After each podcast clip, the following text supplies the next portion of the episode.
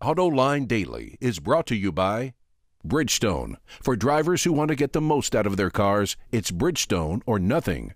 Dow Automotive Systems, improving durability and increasing design flexibility with Betamate structural adhesives at dowbetamate.com. And by Hyundai. Experience the 2011 Hyundai Sonata today at hyundaisonata.com. This is Autoline Daily for the 1st of September in 2011, and now the news. New car sales for August in the American market will come out later today. Many analysts are predicting a weak market, but General Motors says it had a strong month, with sales up 15 to 18 percent year over year. Interestingly, GM says that Hurricane Irene, which just smashed the East Coast, only reduced total sales for the industry by about 5,000 vehicles. Maybe there will be a bigger impact this month, but you know, at some point, those customers will come into the market. Plus, all those vehicles destroyed by the hurricane will have to be replaced, which could actually help car sales. GM says it still sees industry sales coming in at close to 13 million units for the year. Every day in Detroit, you hear the latest details leaking out about contract negotiations between the UAW and GM Ford and Chrysler. We have not been reporting them because it's just so much noise in the system.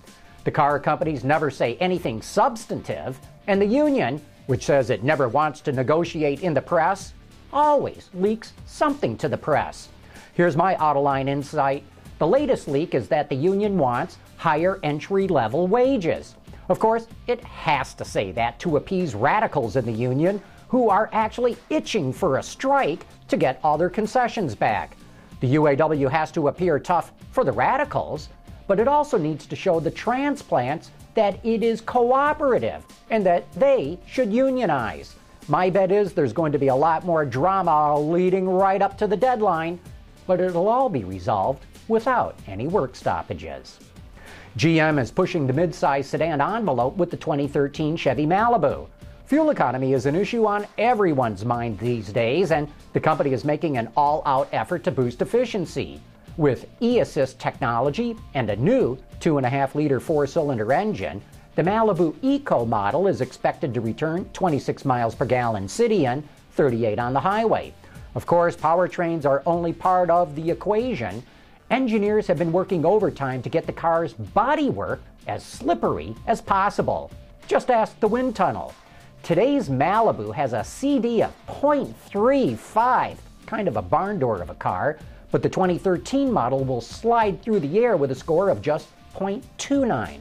And for some perspective, the super efficient Chevy Volt clocks in at 0.28. Volvo and Siemens just announced an electric vehicle partnership. The two companies plan to work together on developing power electronics, charging systems, and other technology. Test cars like the EV version of the C30 should hit the road sometime this year.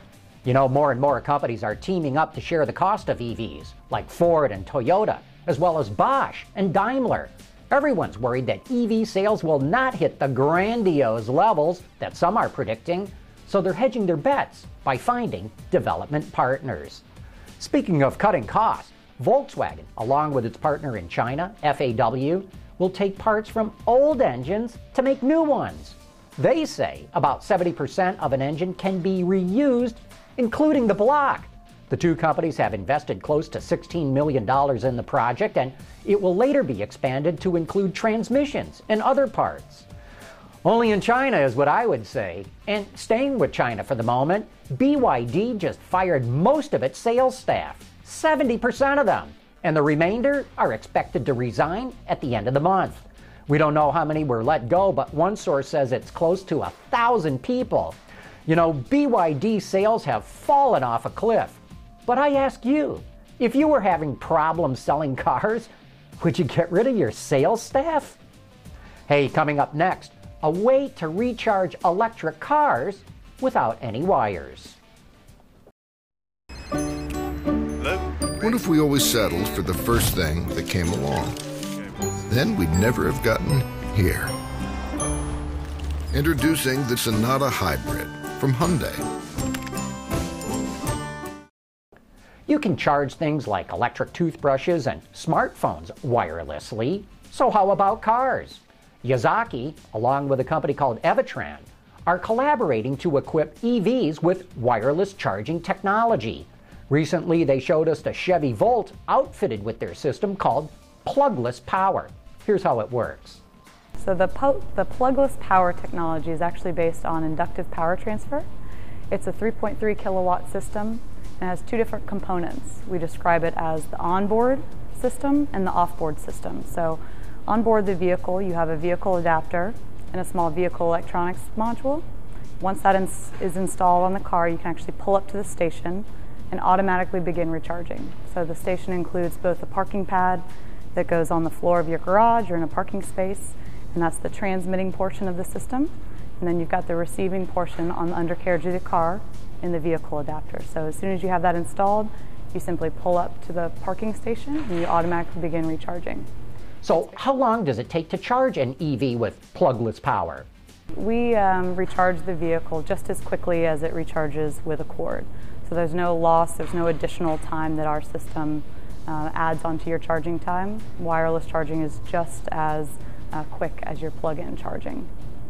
But more importantly for Yazaki, are automakers interested in this technology? Oh yeah, there's quite a bit of interest. There's definitely a very strong interest from the uh, automakers, and, and it appears from the consumers. Those that have reacted to press releases and so on have indicated a very strong uh, interest in having this type of an approach, and the automakers are therefore interested in giving that same thing to, in order to promote the use of electric vehicles. They see this as an enabling technology. And there have been a significant amount of uh, dialogue that we've had, visits from customers to see the technology, and we're, uh, we're anxious to work with those customers to do vehicle specific implementations for them. The plugless power system adds less than 10 pounds to a vehicle, and Yazaki says it could be ready for the aftermarket next year and up to a year and a half away for an OEM. Don't forget to tune in tonight for Autoline After Hours. Join me and the auto extremist Peter DeLorenzo for the best insider discussion on what's going on with cars and the companies that make them. And that's today's report. Thanks for watching. We'll see you tomorrow.